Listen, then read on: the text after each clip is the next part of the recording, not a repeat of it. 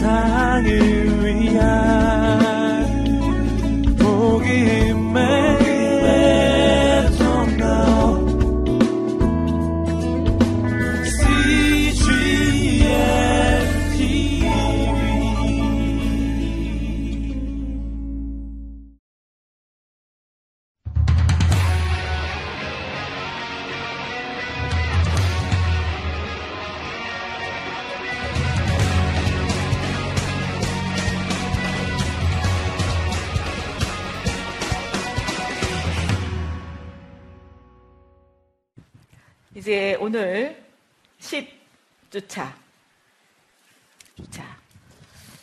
지도로 본 구약. 창세기 어디서 끝납니까? 애굽. 네, 대답을 이제 시식하게 잘 좀 해주시지요. 출애굽기 어디서 끝납니까? 어, 출애굽기면 애굽에서 출애굽했지요. 어디? 신해산. 네, 네, 네. 예, 그 말을 하시니까 또 생각나는 이야기가 있네요. 어떤 그리스도인이 취미생활을 좀 해야 되겠다. 생각이 들었어요. 그래서 나는 뭐 할까 생각하다가 아 경주말을 한발 사야 되겠다. 그래서 경주말을 잘 훈련시켜서 멋지게 말을 타야지 생각을 하고 경주말을 샀습니다. 근데 이제 자기하고 호흡이 맞아야 되잖아요. 그래서 가고 서는 거 이것을 무엇으로 정할까 하다가 가는 거 막 말이 달려, 달려야 될 때는 할렐루야를 이제 외치기 시작했어요. 근데 이 말이 못 알아듣잖아요. 그래서 계속 이제 적당히 때려가면서 할렐루야, 할렐루야 그리고 계속 달렸습니다. 그래서 이제 언젠가 이 말이 할렐, 할렐루야를 하면 달리는 걸로 그렇게 어, 알아들었어요. 이제 서야 되잖아요. 그 서는 걸 뭐로 할까? 하나님, 뭐 예수님, 성령님, 믿음, 뭐 은혜 하다가 아 아멘으로 해야 되겠다. 그래서 이제 아멘을 하기 시작했어요. 근데 처음에 못 알아들었죠, 당연히. 근데 아멘 할 때 때리고 했던 얘가 이제 알아들었어요. 어느 날 드디어 할렐루야 아멘으로 잘 훈련이 됐습니다.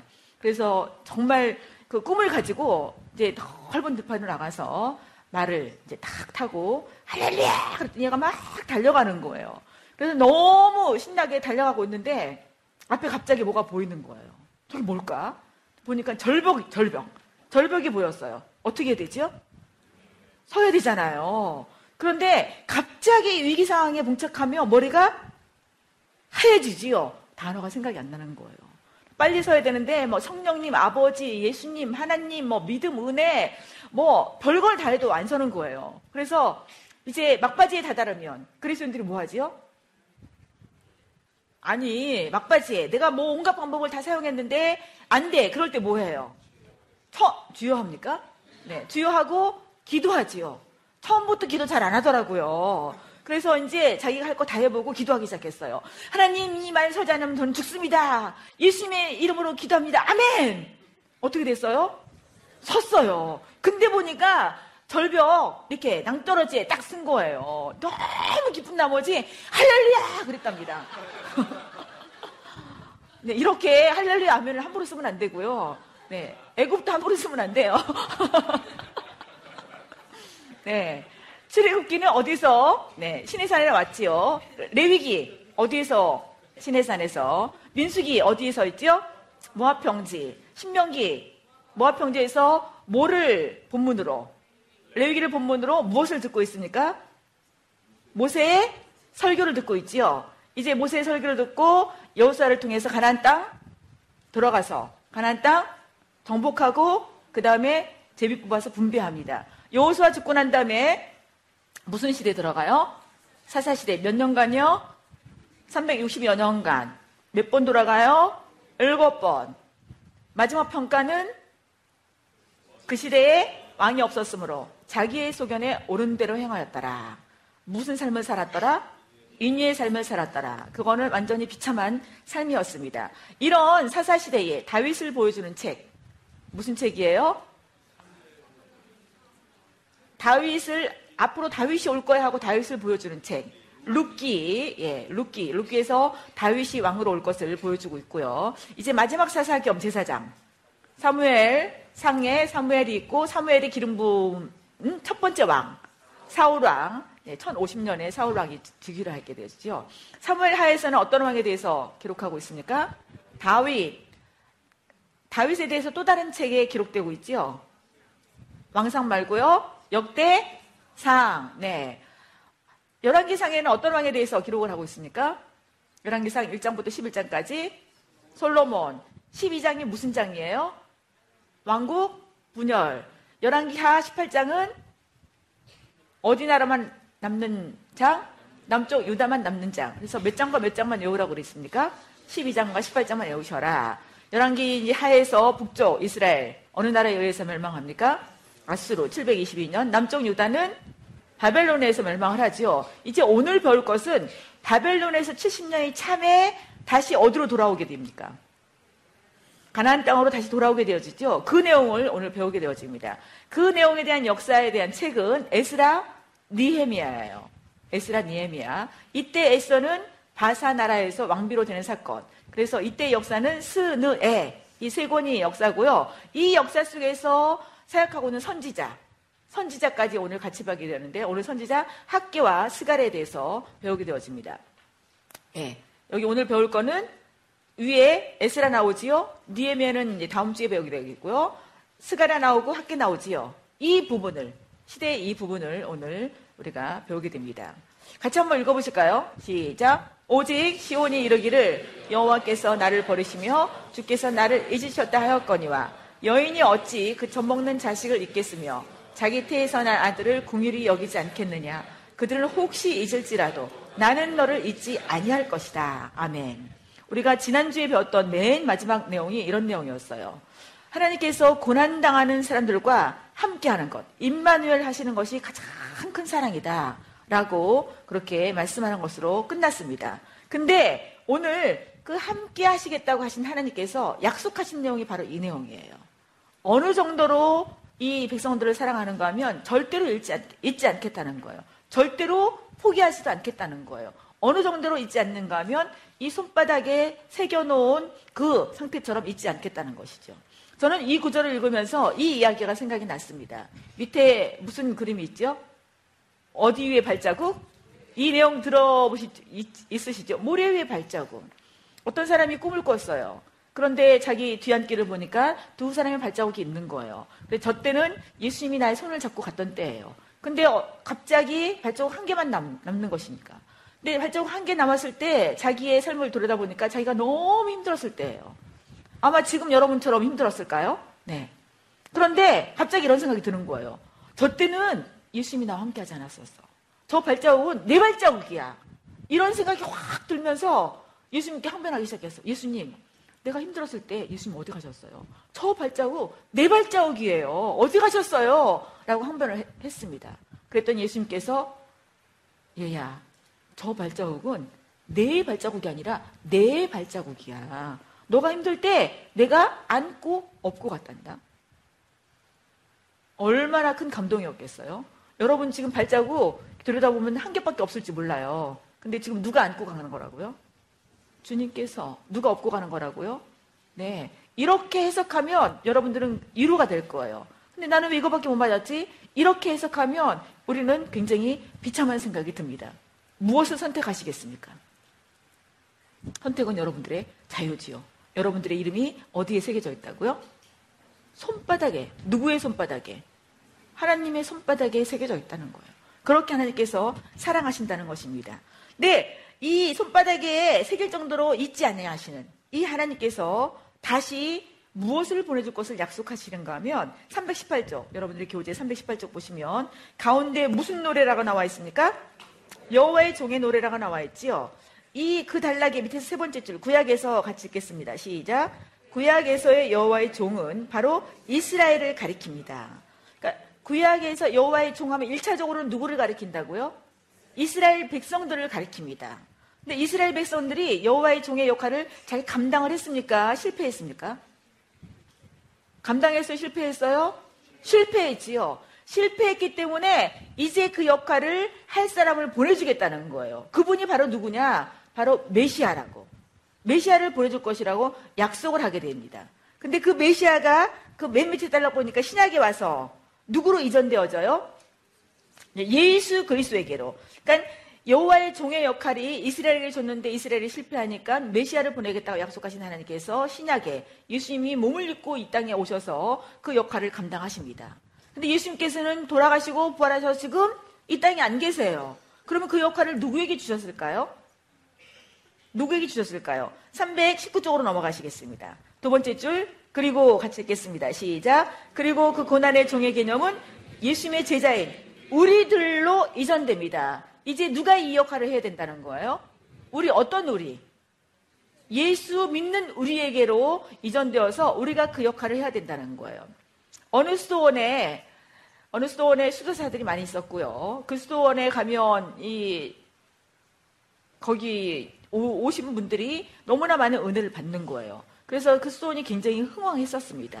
그런데 어느 날부터인가 이 수도자들의 발걸음이 뜸해지기 시작하더니 결국에는 누구만 남았는가 하면 수도사들 다섯 명만 남았습니다. 그래서 굉장히 위기의식을 느끼게 되었어요. 근데 어느 날 어떤 사람이, 모르는 사람이 와서 딱 한마디만 하고 가는 거예요. 여러분 중에 메시아가 있습니다. 그리고 더 이상 설명도 않고 그 사람은 사라졌습니다. 그 말을 들은 다음부터는 저가 메시아인가? 저가 메시아인가? 저 그가 메시아인가? 이런 생각이 모든 수도사들 마음속에 드는 거예요. 그러면 다른 사람을 대할 때 누구로 대했을까요? 메시아 같이 대한 거예요. 그러면 어쩌다가 이제 간헐적으로 오는 수도자들이 볼 때에 이 다섯 명의 수도사 공동체가 어떻게 보였을까요? 서로가 서로를 위하는 아름다운 그 천상의 모습들로 이 땅에 사는 모습들을 봤겠지요. 그럼 이분들이 너무 은혜가 되는 거예요. 그래서 가서 저 수도원 가면 너무 은혜가 된다. 막 치유가 된다. 이런 소문이 나기 시작했습니다. 그래서 다시 그 수도원이 굉장히 흥황했다는 그런 이야기가 있습니다. 여러분, 여러분들의 옆 사람 한번 보시겠습니까? 이가 메시아인가 한번 해보세요. 당신이 메시아이니까 한번 해보시겠습니까? 네. 그렇게 말을 한번 해줄까요? 내가 당신을 메시아로 대하겠습니다. 네. 네. 아주 공동체가 이제 아름다워질 것 같습니다. 그 흥왕하던 그 수도원처럼 그렇게 되셨으면 좋겠어요. 여러분들이 속한 공동체가. 또 하나는 이제 통통에 들어오면 정말 뭔가 다르다. 그래서 아, 더 통통에 가면 치유가 일어나고 회복이 일어나고 이런 통통이다. 나는 그런 그 어, 이야기를 들었으면 참 좋, 좋겠어요. 우리가 서로를 어떻게 대할 때 이런 일이 벌어질까요? 메시아로.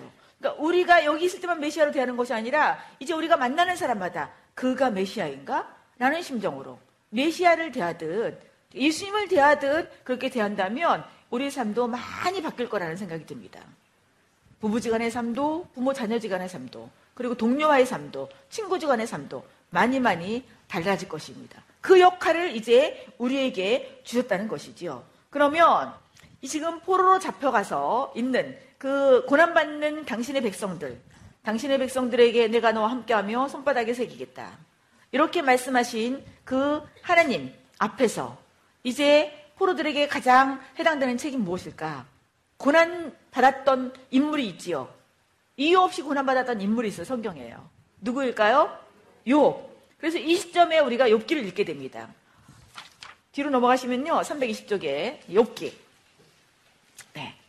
욥기를 읽으면 욥기는 이유 없이 고난받고 있는 그런 내용이 바로 욥기예요. 우리가 이 욥기 42장씩이나 되지만 크게 세 부분으로 나눠볼 수가 있겠습니다. 앞부분 1장에서부터 2장까지는 어떤 내용인가 하면 요셉이 너무 그 하나님 앞에서 올바로 살고 있습니다. 그래서 의인이라는 평가를 받을 만한 그런 삶을 살고 있어요. 그러니까 그런 삶의 꼴을 못 보는 존재가 있습니다. 어떤 존재일까요? 사단입니다. 그 사단이 하나님께 하나님께 나아가서 하나님 저 욥이 왜 그렇게 하나님 앞에서 잘 섬기고 있는 줄 아십니까? 하나님께서 저를 보호해 주시고 축복을 내려 주시니까 그렇지요. 그러니까 다른 말로 하면 하나님께서 보상을 해 주니까 신앙생활을 유지하고 있지요. 그러니까 하나님께서는 아니라는 거예요. 근데 이 사단이 다시 하나님께 충동질을 합니다. 아니에요. 하나님이 보호하시니까 그래요. 하도 사단이 충동질하니까 하나님께서 허락을 하십니다. 때로는 하나님께서 이렇게 허락하실 수 있어요. 그런데 누구의 주권 속에서 허락을 하시는가 하면 하나님의 주권 속에서. 사단이 아무리 까불어도 누구의 주권 속에 있다고요? 하나님의 주권 속에 있습니다. 그래서 하나님께서 허락을 하시는데 하나님은 누구를 믿었을까요? 욥을 믿었습니다. 내 종 욥은 사단이 아무런 충동질을 해도 그렇게 살지 않을 것이다. 확신이 있으셨어요. 그래서 허락을 했습니다. 그런데 생명만은 건들지 말아라. 그래서 아들, 딸 다 죽고 모든 물질 다 없어지고 자기는 몸이 완전히 만시창이 되어서 피부병으로 만시창이 되었고 자기 아래도 자기를 저주하는 이런 상황에 처하게 되었습니다. 그게 바로 1, 2장이에요. 근데 1, 2장까지는 입으로 하나님께 범죄치 않아요. 주신 자도 여호와시요 취하신 자도 여호와시다. 이렇게 온전히 하나님을 향한 신앙을 고백하고 있습니다.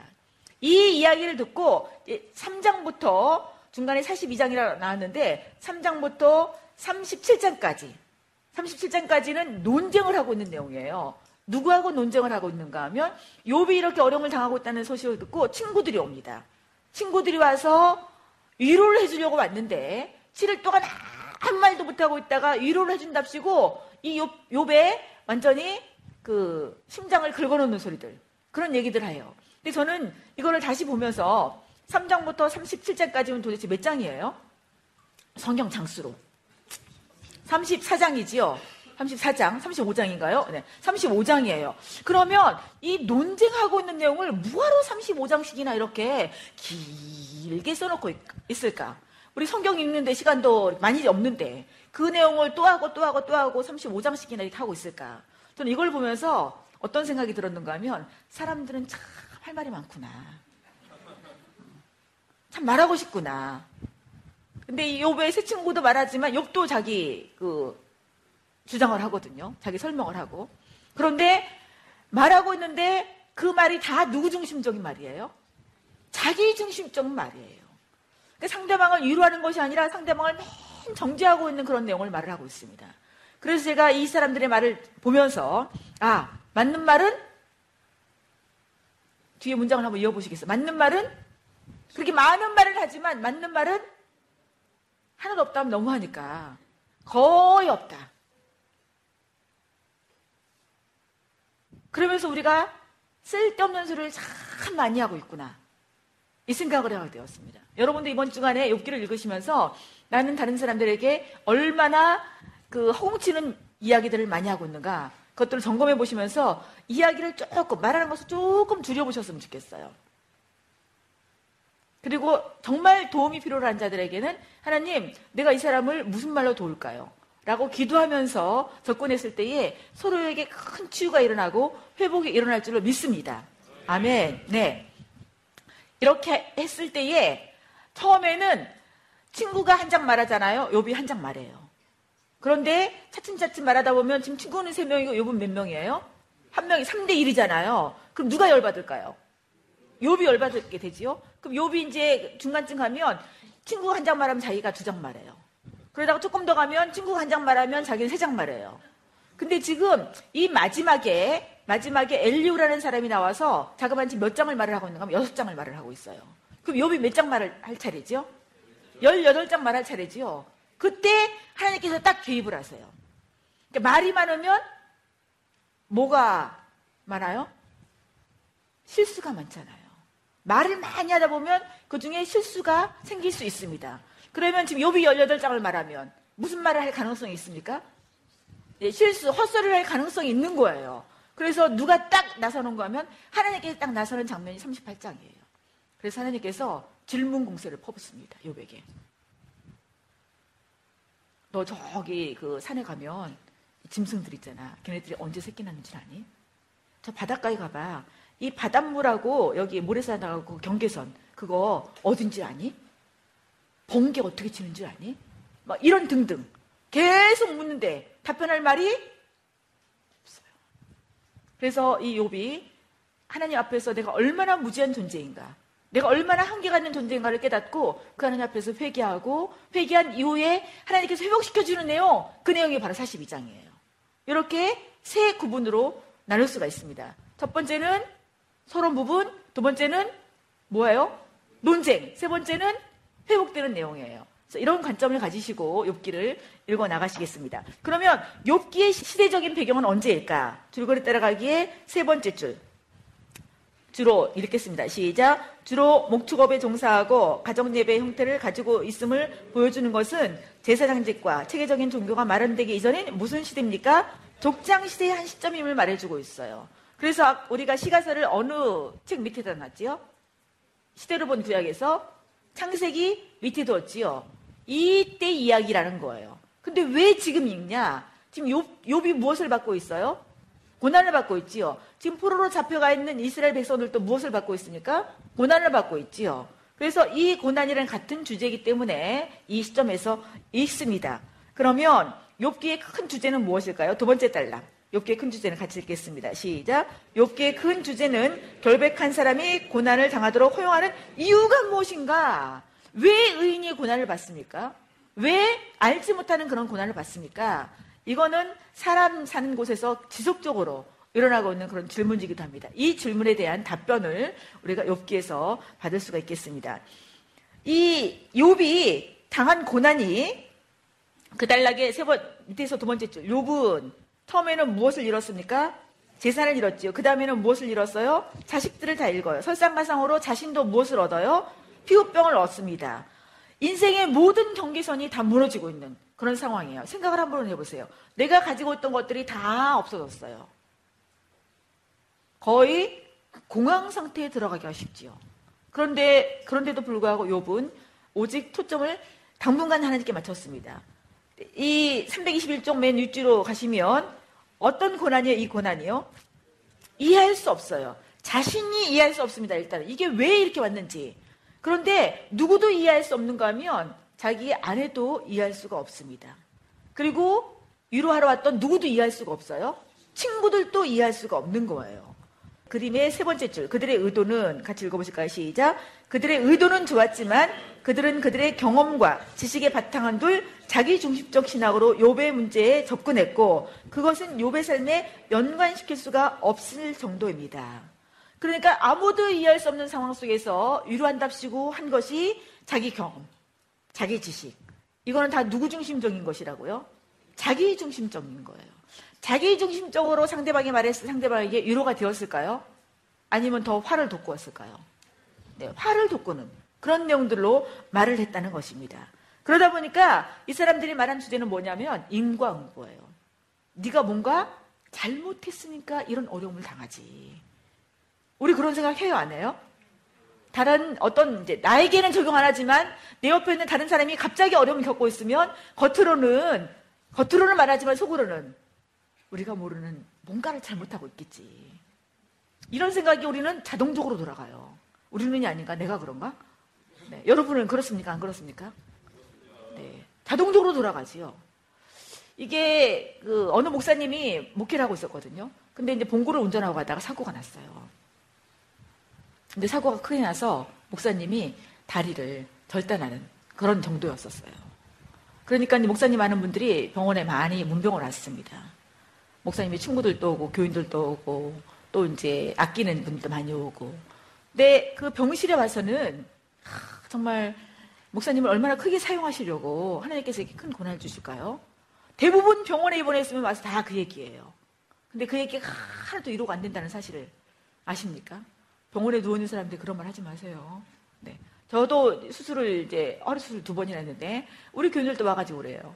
그때 이제 전도사, 전도사님을 얼마나 크게 쓰시려고 이렇게 이렇게 두 번이나 수술을 연결, 영, 영업해서 15일 만에 수술을 또 했거든요. 수술한 그 자리를 15일 만에 또 했어요. 근데 그 말이 하나도 이루가 안 돼요. 얼마나 크게 쓰시려고. 그랬는데 가만히 생각해 보니까 이 통큰 통독을 크게 쓰시려고 그랬나 봐요. 네, 그들의 말이 그랬나 봐요. 근데 이 목사님에게도 이 앞에서는 그러군요. 복도 나가잖아요. 다른 하는 뭐라고 말했을까요? 자기네끼리 저 목사님이 무슨 잘못을 했길래 저렇게 큰 벌을 받고 있을까? 근데 이 말소리가 목사님의 귀에 들리는 거예요. 완전히 두 번 죽이는 거지요. 우리가 그냥 지나가는 말로 하는 것을 그 상대방이 얼마나 아파하는지를 잘 모르는 거예요. 이렇게 우리가 이 친구들이 이렇게 인광보 또는 권선징악 이런 쪽, 이런 쪽으로 어, 지속적으로 욥을 그렇게 어, 설명을 했습니다. 그러면 우리가 여기서 받을 수 있는 메시지는 뭐냐? 321쪽 맨 밑에 달락. 음, 맨 밑에 달락 위세 번째 줄 첫째 나오죠. 같이 읽어보실까요? 시작. 첫째, 자기 경험을 근거로 한 경험 신학과 진정한 성경적 계시 사이에는 차이가 있다는 것입니다. 차이가 있어요, 없어요, 지금? 있어요. 네. 내가 말하는 것과 성경이 말하는 것은 차이가 있을 수 있다는 거예요. 얼만큼 차이가 있을 것 같습니까? 1에서 15를 따진다면. 1에서 10이라면 얼만큼 차이가 있을까요? 네, 때로는 10인, 10이 차이가 있을 수가 있고요. 그러면 우리가 너무 그냥 함부로 사는 것 같으니까 한 9.5 정도 해줄까요? 네. 정말 많은 부분을 우리가 비록 성경을 읽고 성경을 가르치고 하지만 신앙으로 살려고 하고 기도도 하지만 대부분 많은 부분들을 다 이렇게 자기 경험을 중심으로 해서 자기 중심적 신학으로 상대방에게 말하고 있는 우리의 모습입니다. 하나도 위로가 되지 않습니다. 이것을 우리가 인정해야 돼요. 내가 하는 말이 호응치는 말일 수 있다. 호응치는 말이다라는 것을 인정할 필요가 있습니다. 그러면 이렇게 상반될 때는 어떻게 되는가? 그것이 둘째 같이 읽어보시겠습니다. 시작. 경험과 성령의 계시가 서로 상반되며 해결이 불가능해 보일 때는 최선을 아시고 전명하신 하나님의 절대 주권에 순종하는 것을 배워야 합니다. 무엇을 선택해야 된다고요? 내가 말하고 있는 호응치는 말이 아니라 누구를 선택하셔야 된다고요? 네, 절대 주권자인 하나님을 선택하는 것이 중요하다. 그 하나님께 순종하는 것이 중요하다. 왜? 그 밑에다가 왜 써놓으세요. 왜에 대해서 여러분들이 설득이 되셔야지 순종하는 거지 순종해야 된다 이 명제가 우리로 하여금 순종을 이끄는 것이 아닙니다. 왜? 로마서 8장 28절 적어놓으시고요. 네. 최선을 아신 하나님께서 우리에게 당한 이 모든 일을 가지고 최선으로 인도하시기 때문입니다.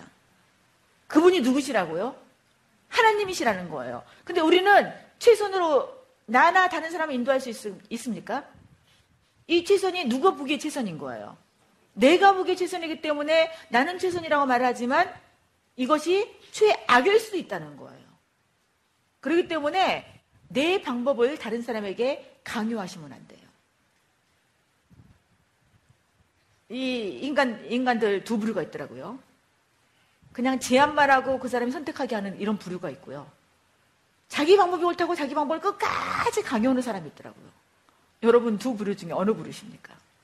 우리는 우리는 교회의 그 중요한 핵심 핵심 코드가 자율과 책임이에요. 제가 속한 교회는 자율과 책임. 그래서 우리는 자율적으로 그들이 선택할 수 있도록 그들이 자율적으로 선택할 수 있는 능력을 하나님께 주셨다고 믿기 때문에 강요하지 않습니다. 그리고 억압하지 않습니다. 제안은 합니다. 그러나 본인이 선택해요. 근데 어떤 분들은 굳이 자기 방법을 그렇게 강요하시는 분이 있더라고요. 제가 제일 힘든 게 그 부분이에요. 그냥 이렇게 했으면 좋겠다라고 제안만 할 뿐이지 왜 저렇게 강요를 하냐. 강요를 하려면 한 번 말하고 끝나요? 몇 번씩이나 말하게 될까요? 최소 다섯 번 이상은 말하는 거예요. 앉은 자리 다섯 번 이상 말한다. 생각해 보세요. 그러면 저는요, 아주 그냥 깨지려고 그래요. 한 번만 말하면 되는데. 제가 이상한가요? 왜냐하면 무엇이 있기 때문에? 자율로. 왜냐하면 우리에게 성령께서 임재 계시잖아요. 성령께서 우리를 도우셔서 자율적으로 책임적인 존재가 될 수가 있기 때문이에요. 그래서 내가 내 그 방법을 강요하는 스타일이다. 그렇다면 자율적으로 할 수 있도록. 그리고 기도해 주는 거예요. 하나님, 저, 아무개 형제가, 아무개 자매가 자율적으로 하나님 안에 선택할 수 있도록 도와주세요. 말씀해 주세요. 그러면 그가 선택할 수 있게 되는 것입니다. 그래서 이게 상반될 때에 뭐를 선택할 수가 있다고요? 하나님의 절대 주권. 왜요? 하나님이 어떤 하나님이시니까? 최선으로 인도하신 하나님이시니까. 모든 것이 합력하여 선을 이루시는 하나님이신 줄 믿으십니까? 아멘. 내가 붙었던지 떨어졌던지 모든 것이 협력해서 무엇을 이루신 하나님? 선을 이루신 하나님.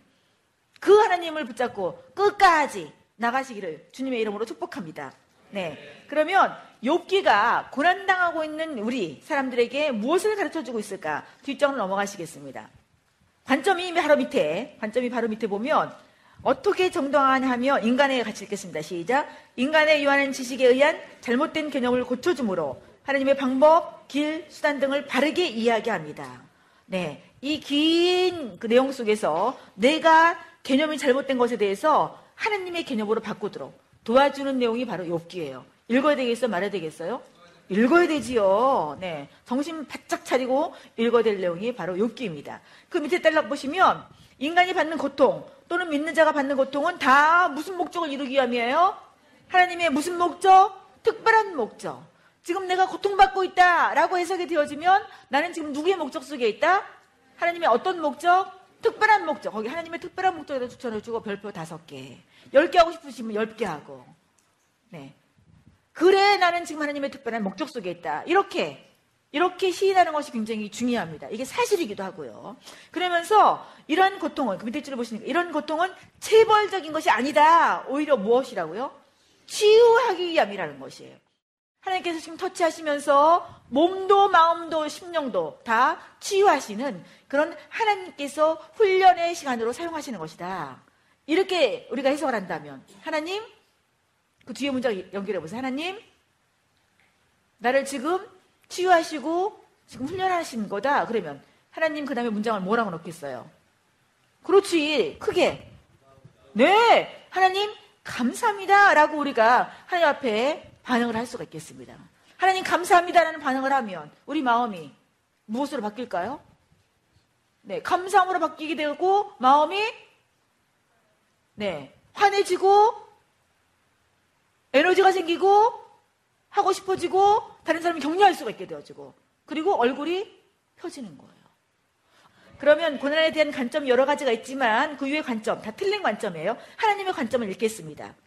고난은 시작. 고난은 우리들로 하여금 하나님께서 하시는 일의 이해를 통해서 그분을 믿도록 하는 것이 아니라 비록 이해할 수 없을지라도 하나님 그분 자체를 전적으로 믿도록 해주는 것이다. 비록 이해할 수 없어도 거기다 동그라미 쳐놓으세요. 비록 이해할 수 없어도 우리가 우리가 당하는 모든 일들 상황들 다 이해할 수 없습니다. 그러나 중요한 것은 이해할 수 없을지라도 하나님이 살아계시고 하나님의 허락하신 한도 내에서고 모든 것이 합력해서 선을 이루신 하나님이십니다. 라는 사실을 전적으로 믿도록 하기 위해서 그것들을 잠깐 잠깐 허용하신다는 것입니다. 그러나 잠깐 잠깐 허용하시는 것은 이 또한 예, 문장을 이으세요. 이 또한 지나가리라. 지나가는 내용들이라는 거예요.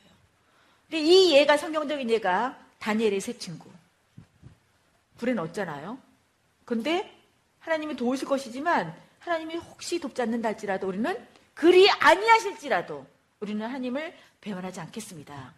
라고 고백하고 있는 그게 바로 다니엘의 새 친구 또 그렇게 고백한 것을 볼 수가 있습니다. 그 고백이 바로 저와 여러분들의 고백이 되어지기를 주님의 이름으로 축복합니다. 아멘. 네. 여기서 이 욥기에서 어, 질문하고 있는 내용은 323쪽에 위에서 위에서 두 번째 줄 사랑과 같이 읽어보실까요? 시작. 사랑과 은혜의 하나님께서 어떻게 그의 백성들의 삶에 고난과 고통을 주시고 경험하게 하실 수 있습니까? 하나님께서 하시는 일들이 그분이 주장하시는 자신의 성품과 상반되어 보일 때에 어떻게 그분의 성품들이 인정을 받을 수 있단 말입니까? 누가 하는 질문이에요? 고통을 당하고 있는, 고난을 당하고 있는, 또 고난을 당하는 것을 옆에서 보고 있는 사람들의 질문입니다.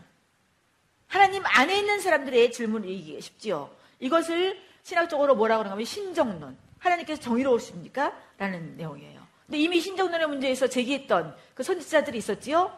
하박국, 예레미야. 근데 욥기에서도 이런 문제가 나오는 거예요. 근데 신정론의 문제에서 어떤 내용들을 말을 해주고 있는가 하면 밑에 줄 이런 중요한 논제들과 함께 인간 시작 인간 지식의 한계와 인간이 만든 신학의 부적절함을 드러낸다.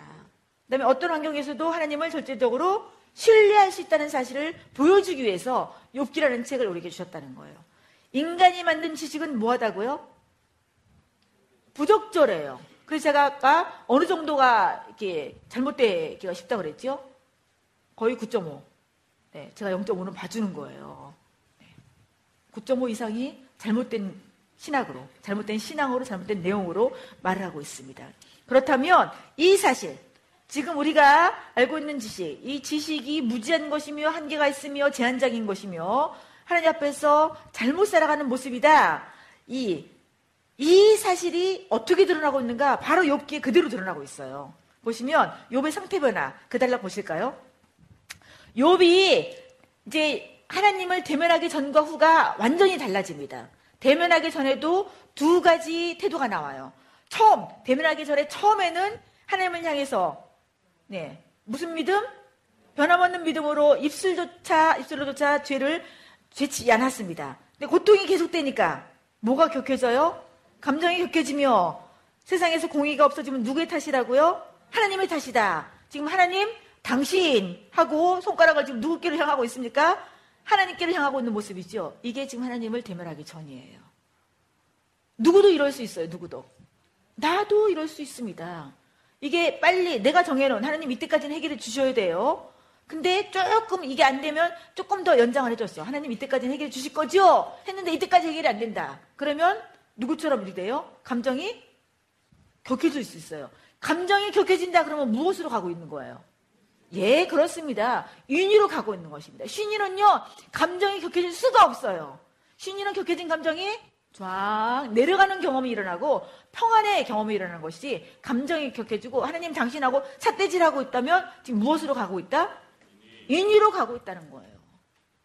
이렇게 윤희로 가고 있는 욥을 더 이상 놔두면 안 되기 때문에 하나님께서 욥이 나올 차례에 하나님께서 갑자기 등장하시는 거예요. 그래서 하나님을 대면한 이후에는 마침내 같이 읽겠습니다. 시작. 마침내 오지 만물을 창조하신 하나님을 직접 대면한 그는 하나님의 능력과 지혜와 절대 주권 앞에 무릎을 꿇게 되었어요. 그러니까 우리가 고난의 극치를 달릴 때에 누구를 대면할 수 있는 저로의 찬스라고요? 하나님을 대면할 수 있는 저로의 기회예요. 그럼 하나님, 이 기회, 하나님, 제가 하나님을 직접적으로 좀 경험할 수 있도록 도와주세요. 그렇게 하나님 앞에 나가서 매달릴 수가 있겠지요. 그러면 고통당할 때의 관건은 무엇이냐? 절대주권 하나님을 인정하느냐 마느냐예요. 지금 이 상황에서 하나님의 절대주권을 인정하냐? 그렇다면 우리는 더 소망적인 상황으로 모든 상황을 해석할 수가 있습니다. 그러나 인정할 수 없다. 하나님 내가 어떻게 했는데요? 내가 시험 볼 때 월요일도 나와서 공부했고요. 새벽기도 나갔잖아요. 이렇게 해석을 한다면 우리는 하나님 앞에 계속적으로 감정을 토로할 수밖에 없게 되어집니다.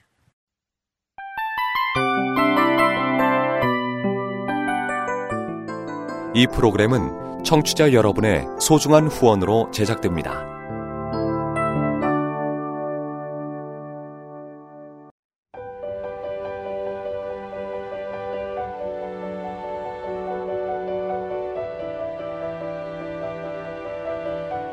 세상에는 수많은 교회들이 있지만 더 깊이 있는 말씀 강해를 찾기 위해 크기로만 교회를 선정하지 않습니다.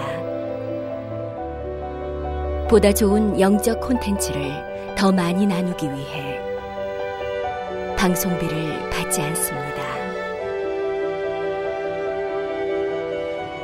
1년 365일 복음만 전하고 싶어서 우리는 광고를 하지 않습니다.